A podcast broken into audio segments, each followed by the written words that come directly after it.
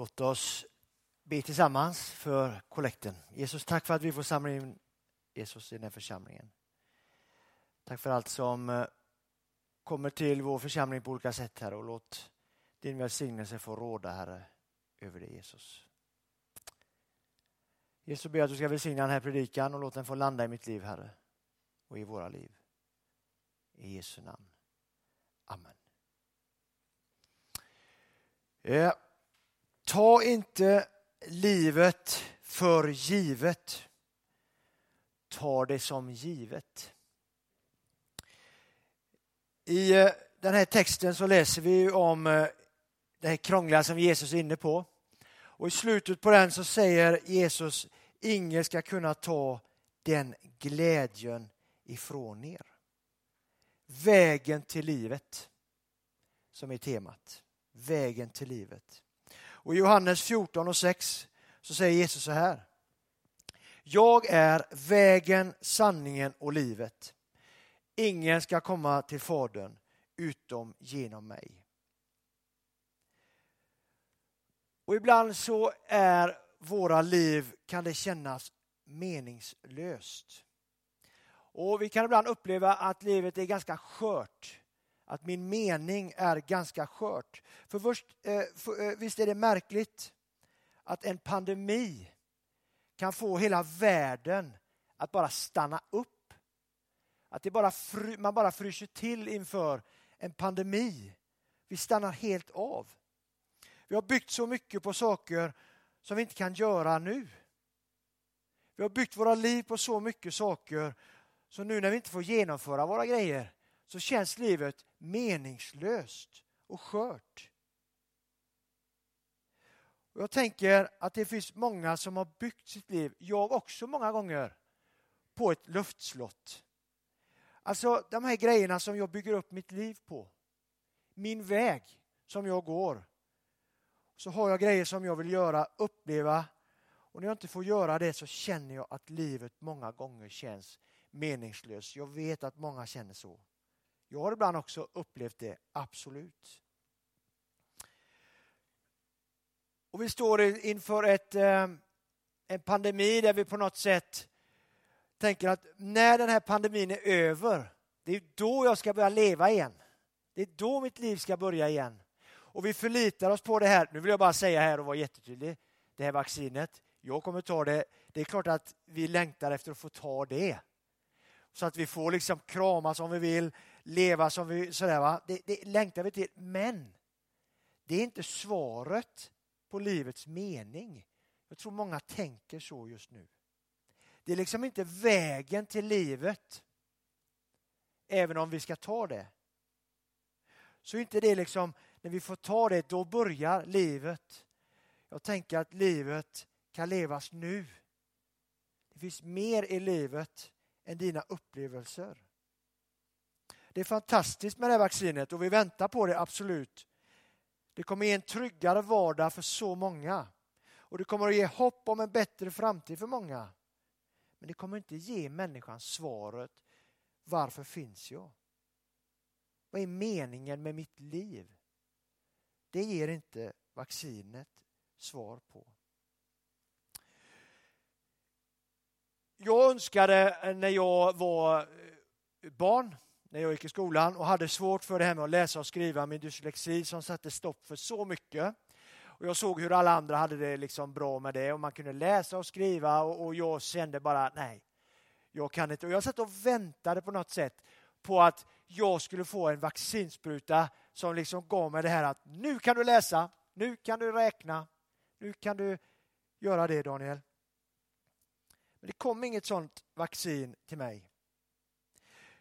Men jag insåg att när jag mötte Jesus, när jag blev frälst, när jag blev en Jesu efterföljare, då insåg jag att jag kunde bygga mitt liv på någonting annat än att läsa och skriva. Jag unnar alla att kunna läsa och skriva. Det är underbart att räkna. Men mitt liv hänger inte på det. Mitt liv hänger inte på om jag skulle kunna läsa och skriva som alla andra. Och jag vet att du har saker i ditt liv som du tänker så här, men bara jag får göra den där grejen, då kommer jag att bli lycklig sen. Jag tänker att det där är ett antiklimax för många. För vi kommer inse att det som jag längtar efter och det som jag tänker att jag ska göra, att när vi väl har upplevt de grejerna så kommer vi vilja göra det igen och igen och igen.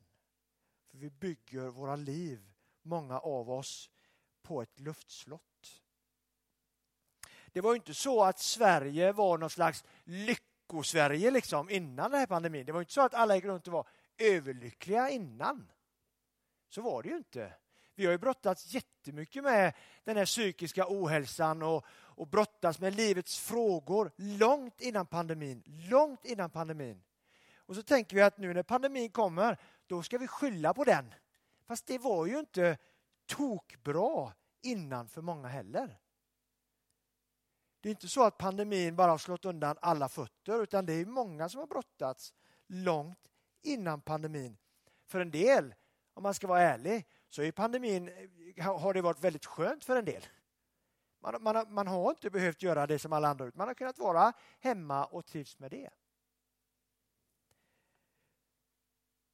Men bara vi får gå tillbaka till det normala, det har vi pratat om. Det har vi gjort i kollegiet med, det har jag med gjort. Alltså finns det något normala efter en pandemi? Vad var normalt innan pandemin kan man ställa sig frågan då. Då tänker många, bara den här pandemin är över, då, det är då jag ska börja leva. Då ska jag gå tillbaka till mitt gamla liv och göra precis som jag gjorde innan. Och jag tänker, hur såg ditt liv ut innan? Då vill man åka på den här resan igen. Då tänker man att när jag väl får komma tillbaka och resa, då ska jag bli lycklig. Och det blir vi för stunden, absolut. Men bara jag får göra den där grejen igen och då kommer det allt lösa sig. Och så gör det det en tid. Så tänker vi att det normala till slut blir ganska platt och ganska samma. Jag tänker, vilket liv vill du gå tillbaka till efter en sån här pandemi? Jag tänker att bygga sitt liv bara på upplevelser och saker, det är inte vägen till livet. Vägen till livet är mycket, mycket, mycket djupare. Mycket, mycket djupare. Jag tänker att det finns ett behov att fylla i våra liv. Gå inte och vänta på att efter pandemin, då är livet tillbaka. Som ett barn längtar efter lördagsgodis eller presenter. Man kan ju tjata och de kan tjata i flera veckor. När är det min födelsedag? Och man väntar och väntar och väntar. Och så får man en paket och en present och de blir ju jättelyckliga oftast. De är rätt bortskämda barn. Men de blir oftast ganska lyckliga. Men man vet redan då att det kommer en födelsedag till som man längtar till, som man vill ha presenter till. Jag vet inte hur du tänker, men så tänker jag i alla fall. Men hur mår din tro? Och hur har den mått under den här pandemin? Vad har du förlitat dig på under en sån här pandemi? Ser du din väg till livet genom alla upplevelser som du nu inte får göra eller alla biobesök som du nu inte får gå på? Är det det som har varit din väg till livet? Då är livet, tänker jag, ett luftslott. För då bygger vi våra liv på någonting som gör att när en pandemi kommer, då står jag handfallen inför den. För jag har byggt mitt liv på ett luftslott. Hur mår vi i våran själ nu? Hur mår du i den här pandemin i din själ? Ja, den frågan är ganska svår för där är vi väldigt olika tror jag. En del brottas väldigt mycket med det här och en del känner kanske mer trygghet. Det är väldigt olika. Och det är en stor fråga för kyrkan just nu. Hur mår egentligen människor i sin själ? Kristna, okristna. Hur mår vi? Vad händer med människor som inte får komma till kyrkan, inte får komma till gemenskap? Och vi funderar, har man byggt bara sitt kristna liv på bara gemenskapen? Bara gå till kyrkan? Ja, Jag tänker att livet och vägen till livet är mer än det. Mer än att bara komma och sitta här. Det är faktiskt mer än det. Det är din personliga tro på Jesus. Hur har du det med Jesus? Det spelar ingen roll hur Daniel, pastorn, har det med Jesus, utan hur har du det med Jesus? Så får jag ställa den frågan, hur har jag det med Jesus? Och så får vi alla ställa den frågan, hur har jag det? Inte hur har de det? Utan hur har du det med Jesus? Vägen till livet. Det är klart att livet blir påverkat under en, en sån här pandemi. Ett helt år där vi har funderat och tänkt och brottas och bilden har på något sätt, jag fick en sån härlig förklaring för detta häromdagen, att bilden har fryst till liksom, ni vet. Sådär. Vi har stannat och vi väntar på att det ska bli rörligt igen. Men Gud är i ständig rörelse. Gud är ständigt i rörelse. Oavsett pandemier så är Gud levande. Och för dig så finns han om du vill.